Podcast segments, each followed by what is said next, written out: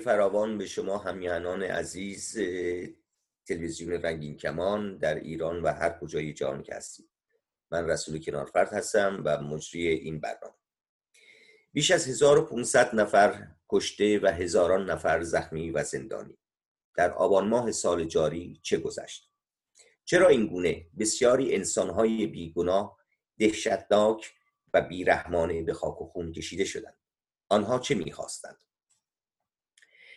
همانطور که جنگ هشت ساله برای رژیم جمهوری اسلامی از نظر آیت الله خمینی یک نعمت بود با پیدایش ویروس کرونا این نعمت دوباره به این جمهوری و حاکمان حکومت اسلامی داده شد. چرا که به زعم ایشان کشتار و اعتراض مردم در آبان ماه و همچنین سقوط هواپیمای اوکراینی برای مدتی به بیراه رفت. در این رابطه با سه فعال و کنشگر سیاسی و حقوق بشری خانم ملیه حیاتی از هلند آقای اکبر کریمیان از انگلستان و آقای انور میرستاری به گفت و شنود نشستم تا نظر و دیدگاه ایشان را در این راستا جویا بشم. اما پیش از ادامه برنامه دوست داشتم برای شما عزیزان چکامه ای را که در رابطه با حرکت اعتراضی و کشتار همیهنانمان به دست رژیم حاکم سرودم بخوانم و پس از آن به ادامه برنامه می‌پردازم نام این چکامه هست نقاب سیاه. خون سرخ لاله ها بود و ماتم پروانه و کفتارهایی که با دهانی کفالود مرگ را سجده می الله با نقاب سیاهش عشق را به ازای خنده می برد و قلب هایی که رویای تپیدنشان را خاک و سنگ می با این همه بودند سایه هایی که در پیشانیشان خواندم تاریخ خونین امروز را. با سپاس. خب دوستان برنامه رو با سرکار خانم ملیه حیاتی آغاز می کنم خانم حیاتی دوست داشتم که برداشت و نظر خودتون رو پیرامون آنچه که در آبان ماه رخ داد برای ما لطفا توضیح بدید با درود و تشکر از دعوت شما و دوستان دیگه من دلم می‌خواد که در واقع این مسئله آبان ماه رو از چند دریچه باز کنم و در واقع این. از طریق این دریچه ها به اون نگاه کنیم. یکی از همون دریچه ها همون چیزی هست که خود شما گفتید خواندن یا تکرار کردن. اگر که این خیزش ها و جنبش هایی که به وجود آمده تکرار نشه در واقع با این نعمتی رو که شما از اون نام بردید خود ما با دستهای خودمون به حکام جمهوری اسلامی میدیم بنابراین دادخواهی و تکرار یکی از اون ابعادی است که تا زمان گرفتن در واقع اون نتیجه و به دادگاه ساله سپردن این افراد میبایستی ادامه داشته باشه و حتی پس از اون به دلیل اینکه این باید در تاریخ ثبت بشه تا شاید دگر باره ما شاهد چنین جنایاتی نباشیم. یکی از مسائل دیگه که من می‌خوام بهش بپردازم سوگواری های ناتمامه. در تمامی این سالها در این چهل ساله اخیر ما شاهد کشتارها بودیم شاهد مفقود شدن عزیزانمون بودیم و همیشه این مسئله باعث شده که ما نتونیم اون سوگواری واقعی رو انجام بدیم. مادران فرزندانشون از دست دادن در حالی که نتونستن جنازه فرزند خودشون رو ببینن یا لمس کنن. گاهی به دنبال روحهای بینام اونها سالیان سال گشتن. در آبان هم دقیقا همین اتفاق افتاده. هنوز بسیاری از اونها هیچ اطلاعی از عزیزان خودشون ندارن. و این سوگواری های ناتمام در واقع بدترین اثر رو بر جامعه و بر بازماندگان می‌گذاره. که چرا که اونها نمی‌تونن خودشون رو از نظر احساسی تخلیه کنند و این ودا رو به پایان برسونن. و فقط و فقط از طریق دادخواهی که میشه این سوگواری ها رو به اتمام رساند و دلها رو آروم کرد. یه مسئله دیگه که من باز دلم می‌خواد بهش بپردازم تفاوت این دادخواهی ها تفاوت این عکس های بازماندگان در خیزش های جاری از جمله آبان ما با دهه شست هست. اگه توجه کرده باشید در دهه شست به دلیل محدودیت های رسانه‌ای که وجود داشت و همینطور به دلیل فشار زیاد و آشنا نبودن در واقع مردم با نحوه جنایت رژیم و تحت تاثیر قرار گرفتن اونها توسط رسانه های رژیم این دادخواهی ها متفاوت بود محدود بود. در میان مادران دادخواه تقسیم می‌شد و در خانه ها و به طور مخفی. ولی الان ما می‌بینیم که این دادخواهی ها عمومی شده رسانه ای شده دیگه فقط به دنبال جنازه فرزندشون نیستن. نمونه اون رو در گویا بختیاری داریم. نمونه اون رو در حامد اسماعیلیون برای دادخواهی از مرگ همسر و فرزندش در هواپیما صوت در واقع صوت زدن اون هواپیما یه اوکراینی داریم. اونها خواستار برچیده شدن این نظام هستند خواستار سرنگونی این نظام هستند چرا که فقط با گرفتن جنازه فرزندان خودشون با به دست آوردن تک پاره از اجساد اونها داد این دادخواهی به پایان نمی‌رسه. جنایتکار به هر حال باید پای میز محاکمه قرار بگیره. در حالی که در دهه 60 شاید به تمامی خواست بازماندگان خواستار حداقل پیدا کردن گورهای بینام و نشان فرزندانشون بودن و بیش از اون رو امکان نداشت براشون که بخوان. یکی دیگه از این مسائلی که هست در دهه شست بیشتر اقدامات و خیزش هایی که می‌شد سیاسی بود. ولی الان ما در جنبش و خیزش آبان ماه می‌بینیم که هیچ در واقع انگیزه سیاسی نداره. هرچند من باید شاید توی پرانتز اعلام کنم که نفس کشیدن هم در ایران و در همه جا سیاسیه. همه چیز بود سیاسی پیدا می‌کنه. اما اگه بخوایم به طور خاص بگیم این خیزش یک خیزشی بود در پاسخ به گران شدن بنزین. در حالی که کشید به, به این مسئله که کل نظام رو در بر بگیره. در حالی که در دهه شست بیشتر این خیزش ها سیاسی بود. و در پایان باید بگم که تنها راهی که در واقع می‌تونیم برای این پاسخ به این جنایت ها پیدا کنیم این پل ارتباطی هست که در واقع رژیم بسیار تلاش داره که قطعش کنه. کما اینکه در آبان ما هم دیدیم با قطع اینترنت پل ارتباطی میان دنیای در واقع کنشگران در تبعید و دنیای مردم و خیزش های مردم در ایران رو از هم جدا کرد.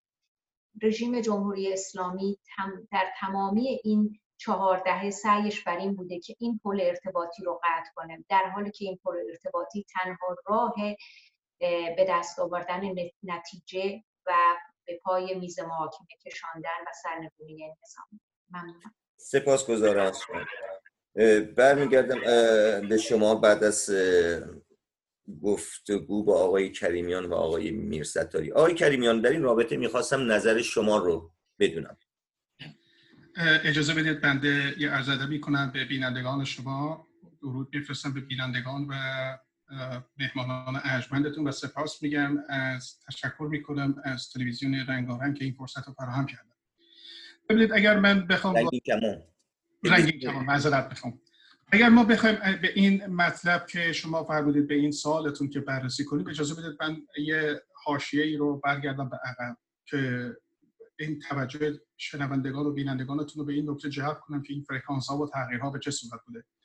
ببینید شما اگر به مشروطه تنها می‌تونم به جرئت بگم کشور و ملتی در جهان که این چنین هزینه های سنگینی پرداخت کردن برای رسیدن به آزادی و دموکراسی و حق حاکمیتشون اقرار نکردن شما ببینید از انقلاب مشروطه رو ادامه بدید که چه مردم جانفشانی ها کردند. بعد می‌رسیم به دهه 60 که چطور مردم آزاد خواهان و مبارزان و نیروهای فعال اجتماعی زنان درگیر میشن با خمینی و مسائل مختلف راجع به حجاب اجباری و مسائل دیگرش که استبداد دینی رو و سیاسی رو بر مردم تحمیل می‌کرد و به همین ترتیب میمد جلو رو نگاه کنیم. بعد می‌رسیم به دهه 78 که چطور اون مسئله سرکوب دانشگاه ها شروع میشه. قشر روی جدیدی از این استمرار طلب ها وارد میدان میشن تا حفاظتی رو برای این نظام فراهم بکنن. بعد می‌رسیم به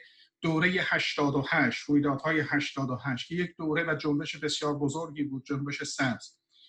رنگ و لعاب مختلفی گرفت ولی در واقع اینها همه پیروان یک خط بودن به دنبال آزادی دموکراسی و سربلندی ملت بودن در خود کشور.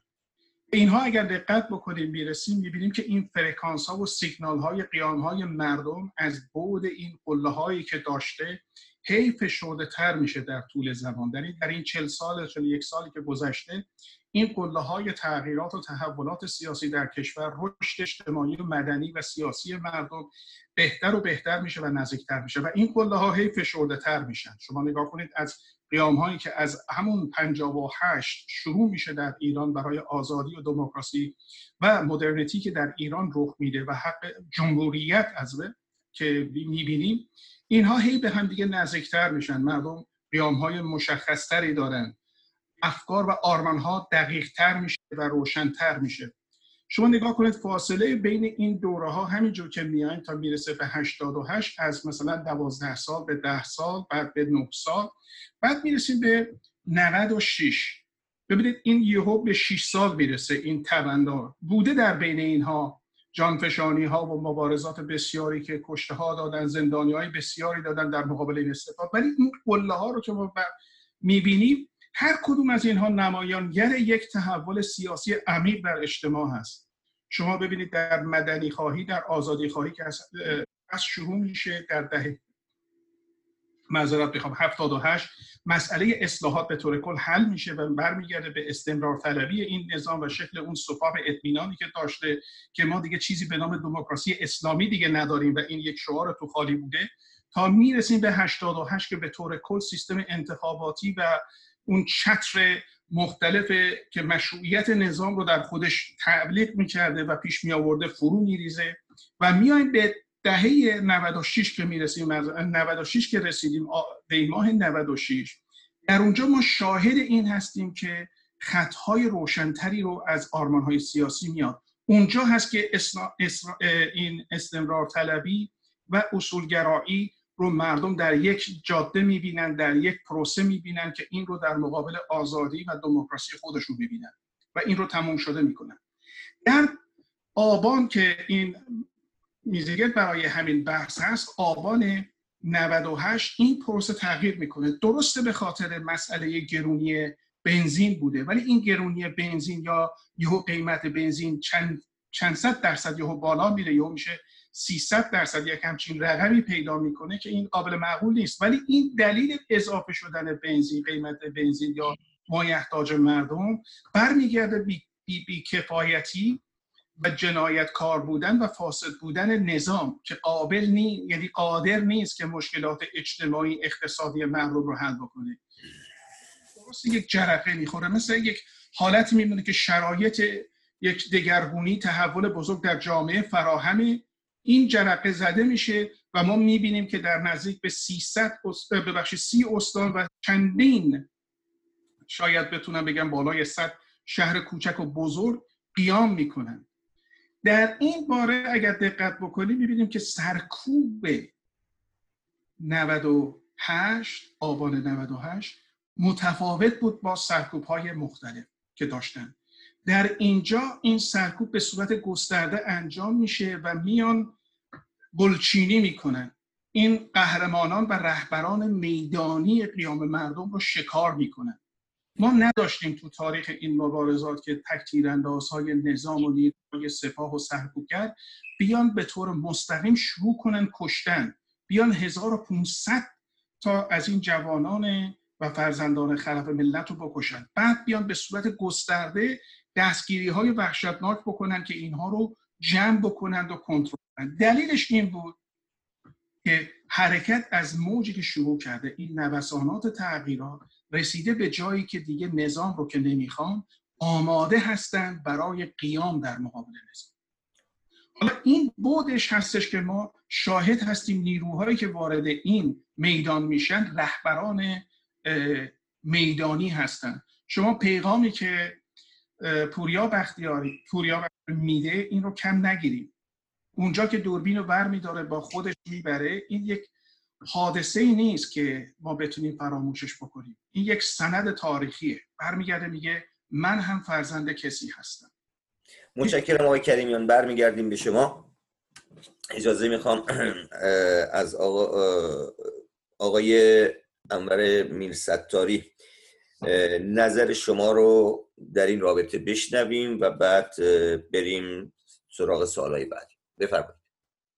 با درود به بینندگان گرامی تلویزیون رنگین کمان و با سپاس از شما آقای رسول کنار فرد مجری این برنامه و همکارانتون در تلویزیون رنگین کمان که واقعا یک تلویزیون رنگی است از افکار گوناگون و به همه افکار گوناگون تا اونجایی که من دنبال می‌کنم این فرصت رو میده که بیان نظرات و دیدگاه های خودشون رو در این تلویزیون مطرح کنن.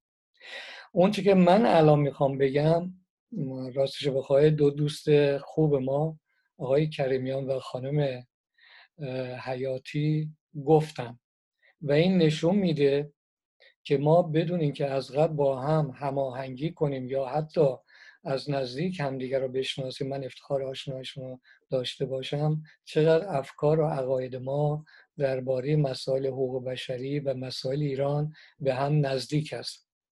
من هم مثل خانم حیاتی بر این باورم که ما نباید بذاریم این مسئله خاموش و فراموش بشه. هی باید تکرار و تکرار و تکرار بشه.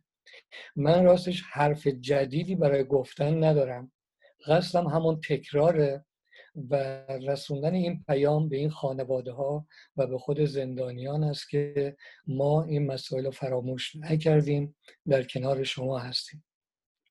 همونطور که می‌دونین در نیمه شب 24 آبان 98 یه دفعه از رسانه های داخل کشور اعلام شد که شرکت پخش فراورده های نفتی ایران قیمت بنزین به اصطلاح کوپنی و سهمیه ای را لیتری 1500 تومان و بنزین آزاد را به جای 1000 تومان که بود 3000 تومان اعلام کرد. و این کار باعث به اصطلاح شک شوکی شد برای ملت ایران چه در داخل کشور چه در خارج. چون در عقل کسی نمی گنجید که یه دفعه بدونی که مجلسی پارلمانی رسانه هایی در مورد صحبت کرده باشند و دلیلی برای موضوع باشه و با توجه به سختی زندگی مردم یه دفعه بنزین را از هزار تومان به سه هزار تومان ببرم بعد دوستای ما در خارج کشور در همون موقع صحبت می‌کردن که یادتونه چند وقت پیش در چین هم همچین اتفاقی افتاد.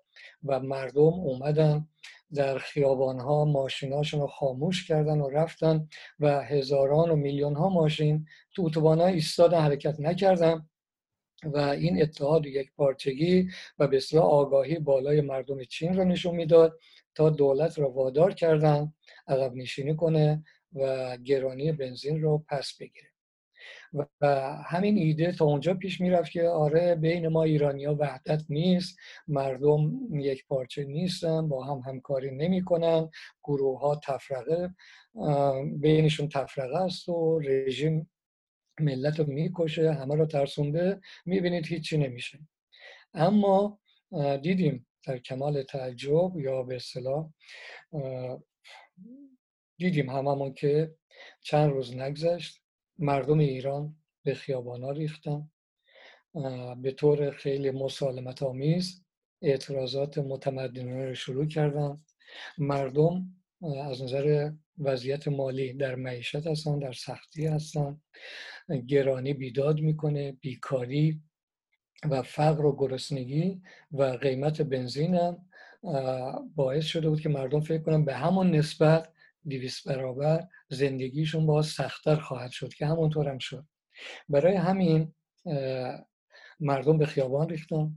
من هم مثل آقای کریمیان فکر می‌کنم که حرکت آباما ادامه همون خواستایی است که از دهه شست شروع شده. حرکت های جنبش دانشجوی زمان خاتمی دیماه 98 و تمام اون حرکت های قبلی رو تکمیل کرد.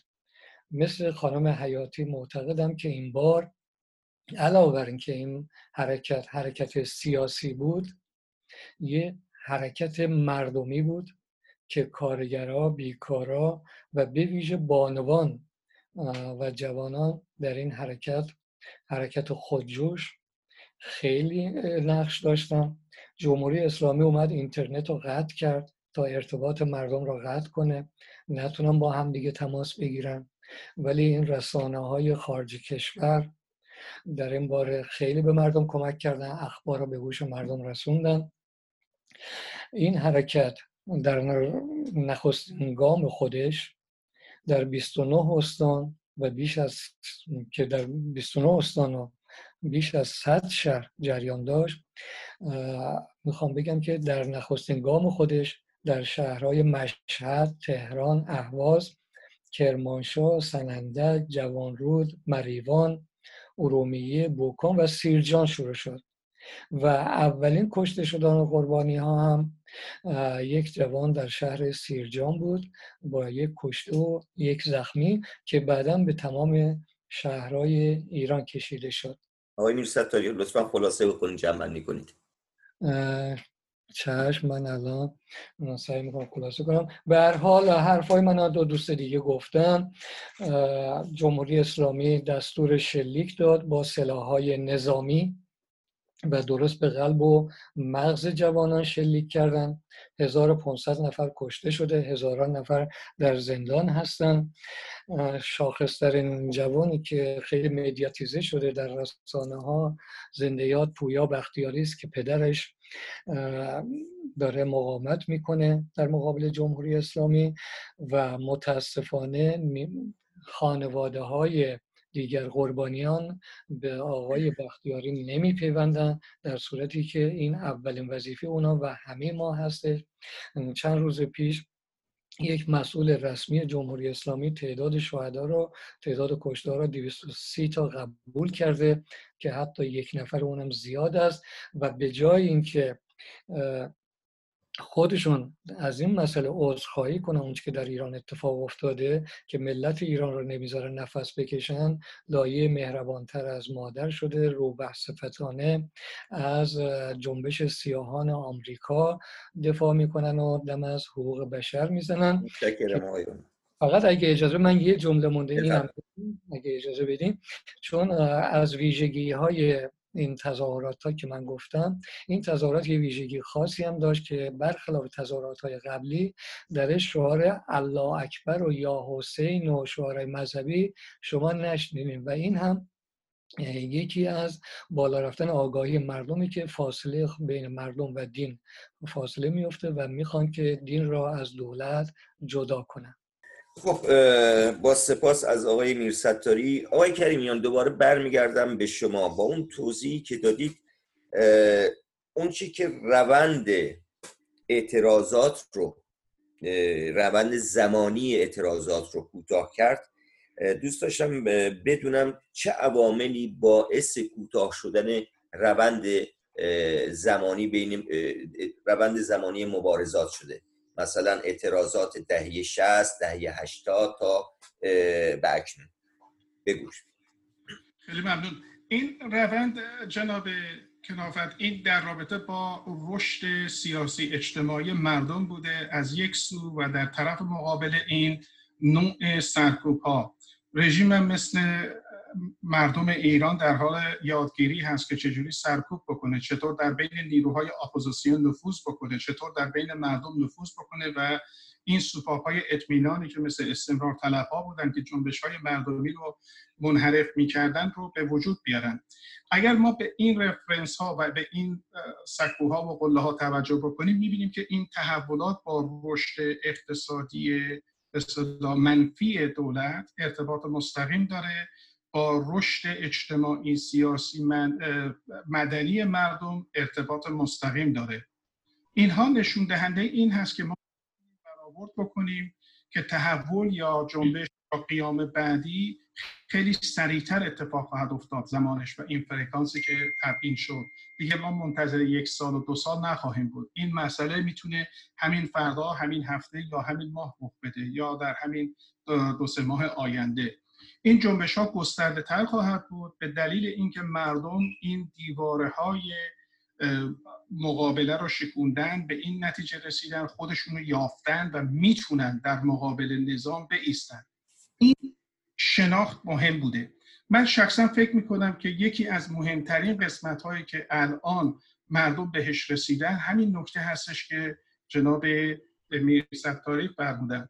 ببینید وقتی که نظام با وقاحت تمام آقای خامنه ای یا این رئیسی حاضر میشن و میگن که اینها خجالت نمی‌کشن می‌کشن مردم رو عذرخواهی نمی‌کنن خب مردم ما هم اینو می‌بینن عزیزان. مردم هم اینو می‌بینن و متوجه هستند که این چه می‌کنه. در واقع خامنه ای و ری شهری اینها در حال خاکپاشی هستند نه برای تو چشم مردم ایران فقط برای این هست که به دنیا نشون بدن پایگاه های اجتماعی خودشون رو در عراق، در سوریه، در لبنان، در یمن، در افغانستان تقویت کنن. من پیشنهاد می‌کنم که ما اگر ممکنه در روزهای آینده یا در جلسات آینده رو این مبحث بیشتر تکه کنیم و امیدوار هستم که همینجور که جناب میرستاری فرمودن و خانم حیاتی ما بتونیم این رویداد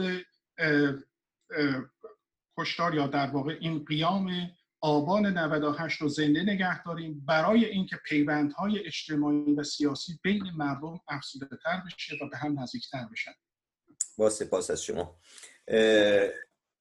خانم حیاتی از نظر شما بر اساس رخدادهایی که تمام اتفاقات و قیامهایی که از روند مبارزه مردم سرزمین کنون پیش اومده آیا می‌تونید به ما بگید مشخصات و خصوصیات جنبش های آی... جنبش ها و قیام های آینده رو چگونه می‌تونید ارزیابی بکنید؟ در واقع همونطور که در این چهاردهه و قبل از اون هم مشاهده کردیم و همینطور که در واقع این روند تکاملی یکی از ساختارهای جهانه. بنابراین این جنبش ها و این خیزش ها و قیام ها مطمئنا به سوی تکامل پیش خواهند رفت و مرتبا افزایش پیدا خواهند کرد منسجمتر خواهند شد. به هر حال مردم راه های گریز رو پیدا کردن همونطور که جمهوری اسلامی شاید من بتونم مقایسش کنم با شهرزاد قصه که اگر هزار یک شب قصه گفت تا جان خودش رو به در ببره جمهوری اسلامی چهل ساله که داره قصه میگه. ولی این چهل سال تونسته خودش رو در واقع حفظ کنه اما بیش از این نخواهد تونست. به خاطر اینکه مردم نسبت به اون ترفندهایی که به کار می‌بره جمهوری اسلامی آگاهی بیشتری پیدا کردن و مردم در واقع به در واقع می‌تونم بگم که به آزمایش و خطا دست زدن. بارها قیام هایی رو داشتن ناموفق بوده مجددا برای مسائل دیگه خودشون رو آماده کردن. این آزمایش و خطاها باعث شده که اونها هم بتونن در, در مقابل نظام به راهکارهای دست پیدا کنن. ولی نکته مهم اینجاست که نظام در تمام طول این سالها تلاش داشته که این حلقه های متصل به هم رو تا حد امکان از هم جدا اگر در اوایل انقلاب موفق می‌شد با پیش کشیدن مسئله جنگ پیش کشیدن مسئله تازه بودن و نوپا بودن انقلاب خودش رو نجات بده و خیزش ها رو سرکوب کنه حتی مسئله اعتراض زنان به هجاب رو به راحتی سرکوب کنه. اگر که در دهه شست تونست این زنجیره پیوند بین خانواده زندانیان سیاسی و بقیه مردم حتی اقوام نزدیک رو از بین ببره الان دیگه نمی‌تونه. الان به قول جمله ای که آقای کریمیان گفتن که پویا بختیاری گفت من هم فرزند کسی هستم. الان دیگه فرزندان مردم از هم جدا نیستن. اگر تیری در قلب فرزندی می‌خوره این تیر به تمامی مردم ایران در وهله اول به خانواده ها می‌خوره و بعد از اون به, خان... به فامیل می‌خوره به جامعه می‌خوره به همسایه می‌خوره. این دیگه جمهوری اسلامی نمی‌تونه اون تیر رو با سرکوب های خودش و با ترفندهایی که در واقع قبلا می‌گفت محارب ضد انقلاب ضد جنگ الان دیگه نمی‌تونه. به دلیل اینکه الان دیگه مطالبات مردم مطالباتی شده که برای زندگی روزمرهشون هست. مطالبات سیاسی که زندگی روزمره اونها رو شکل میده. بنابراین ترفندهای نظام دیگه رنگ خودش رو از بین می‌بره. اگر نظام انکار می‌کنه مردم در جوابش پیغام میفرستن مردم ویدیو میفرستن مردم فیلترها رو میشکنن. اگر که نظام به فرزند اونها لقب شهید میده تا همه چیز رو انکار کنه مردم این شهادت رو پس می‌زنن. شهادتی که یک موقع موقع افتخار بود در زمان جنگ تا مردم رو به سکوت بکشونه الان اون شهادت رو پس می‌زنن مردم ایران و فرزند خودشون رو شهید جمهوری اسلامی نمی‌دونن. بنابراین من فکر می‌کنم که این مسیر به پیش خواهد رفت و حق طبیعی مردم ایرانه که این پیشروی رو داشته باشن. و در نهایت تنها راهی که هست اینه که این زنجیره ها به هم متصل بشه. جنبش در خیابان در تبعید میبایستی به جنبش خیابان در ایران متصل بشه و به این وسیله نظام مطمئنا سرنگون سپاس از شما سرکار خانم حیاتی. این بخش برنامه رو با این پرسش از آقای میرستاری به پایان می‌برم. آقای میرستاری با در نظر گرفتن شرایط بد اقتصادی اجتماعی و حتی آزادی های مدنی. به نظر شما دنیای مجازی تا چه اندازه؟ در روند مبارزه در, در پی اونچه که آقای کریمیان اعلام کردن در رابطه با کوتاه شدن روند مبارزه تا چه اندازه تاثیر داشته؟ و آیا به نظر شما میشه با وجود شرایط حاضر خصوصا از تکنولوژی موجود حد زد که در آینده تا چه اندازه نزدیک این مبارزات می‌تونه این اعتراضات دوباره می‌تونه امکان اینو داره که به وجود بیاد از نظر شما چگونه قضیه رو می‌بینید؟ جناب آقای کنار فرد این رسانه های اجتماعی تلگرام واتساپ ایمیل سایت های گروه ها رادیو تلویزیون هایی که وجود داره نه تنها ایران بلکه دنیا را اینا تکون دادن دگرگون کردن. همین مسئله سیاهی که در آمریکا جورج فلوید اتفاق افتاد تمام دنیا ازش خبردار شد توسط همین رسانه ها بود. زمانی به ماها می‌گفتن که شما نمیم نیم درصدی یا دو درصدی هستیم ولی همین ارتباطات باعث شده که آگاهی مردم بالا بره. الان این ما هستیم که به جمهوری اسلامی میگیم شما نیم درصدی هستید. زمانی در سال شست یکی از عزیزان ما دستگیر می‌شد. شاید ما پنج شیش ما نمیفهمیدیم این اصلا کجاست کجا بردن چجوریه. ولی الان وقتی یکی را می‌خوان دستگیر کنن قبل از اینکه دستگیر بشه جلوی زندان اوین از خودش یه عکس سلفی می‌گیره. تو تلگرام و همه جا میفرسته یا منو می‌برن زندان. خب این خیلی کمک می‌کنه. جمهوری اسلامی که یه زمان لاجوردی جلاد می‌گفت اینجا پیچ اوین و زندان اینا می‌برد اون پشت. هر بلایی می‌خواست سر زندانیا می آورد گرچه الان هم شکنجه ها وجود دارن. ولی حداقل مردم آگاهن. اینا دارن شکنجه می‌کنن دارن می‌کشن و به زور مردم رو میارن تلویزیون. در نتیجه نقش این رسانه ها بسیار بسیار مهمه. ولی رسانه خود به خود که کاری نمی‌تونه بکنه. شما بیاین هزار تا تلگرام رو بذار رو هم. کار نمی‌کنه. باید انسانی پشتش باشه. کسی پشتش باشه اینو کار بندازه ماشین رو ماشین که خود به خود کار نمی‌تونه بکنه.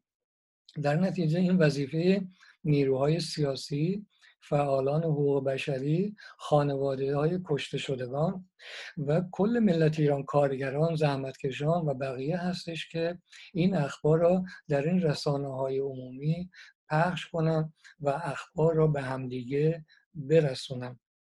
من خیلی خیلی خوشبینم و می‌دونم که روند به اصطلاح حالا روند حرکت های مردمی رو به اطلاع و روز به روز مردم ماهیت جمهوری اسلامی رو خوب می‌شناسن. اگه اجازه بدیم من یه مقدارم خیلی کوتاه آقای میرستاری در یک دقیقه. برای اینکه گسترش وضعیت حقوق بشر در ایران را نشون بدم فقط می‌خوام بگم که ببینین چقدر این گسترده است و طیف های مختلف درگیر مبارزه با جمهوری اسلامی هستن. از وضعیت خانم نسرین سوده و نرگس محمدی آرش صادقی و دیگر زندانیان گرفته.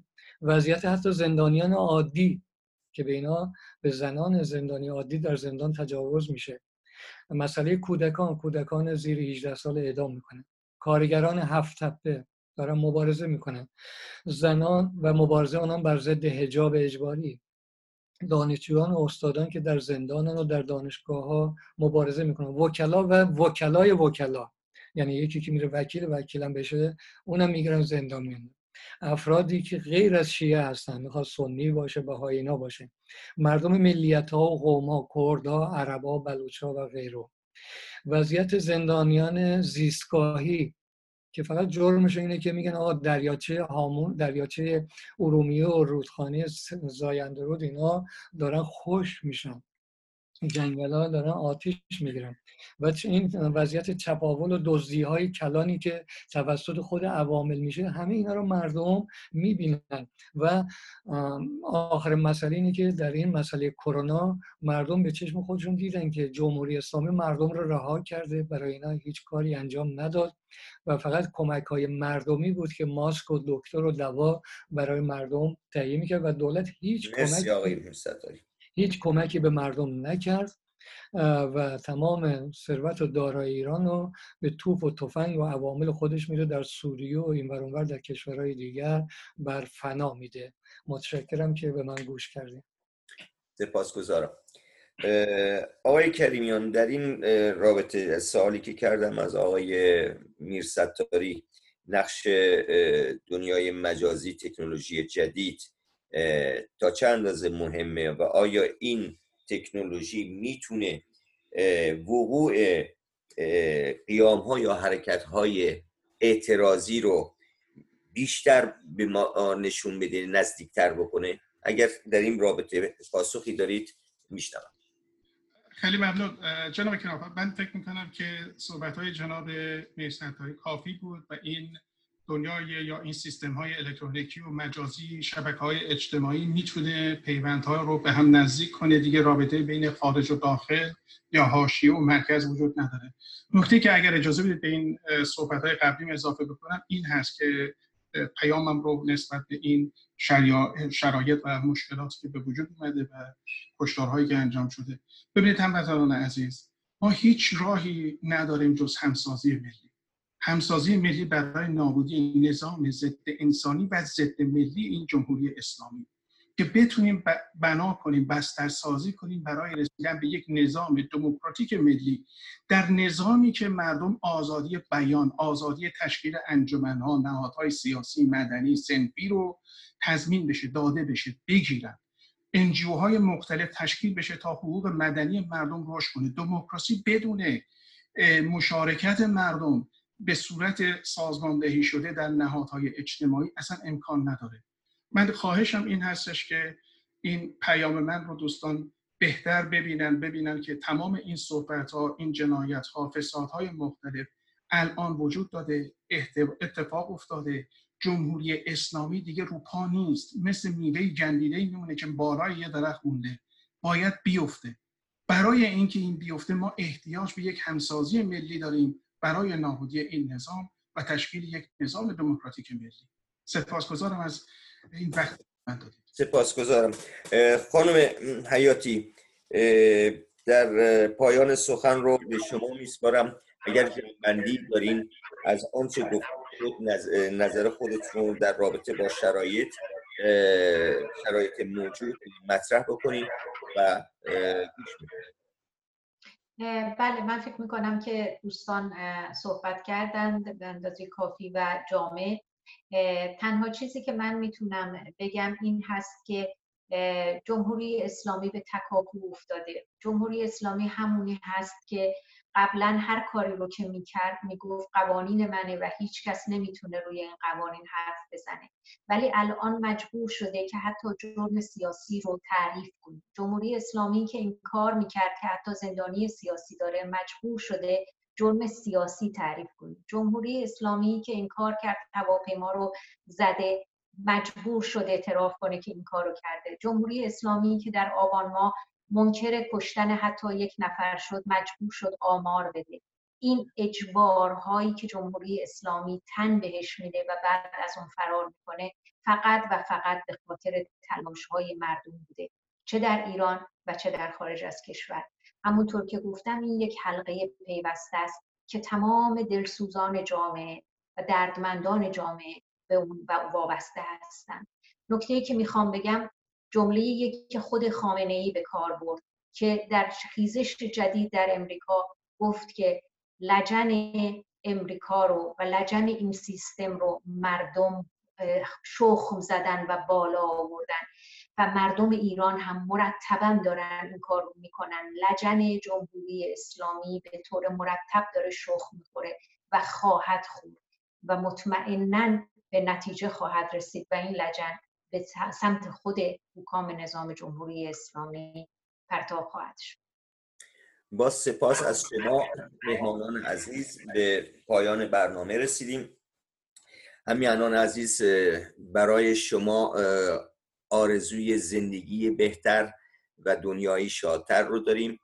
امیدواریم که در آینده به آزادی دموکراسی و میهنی آباد و آزاد برسیم.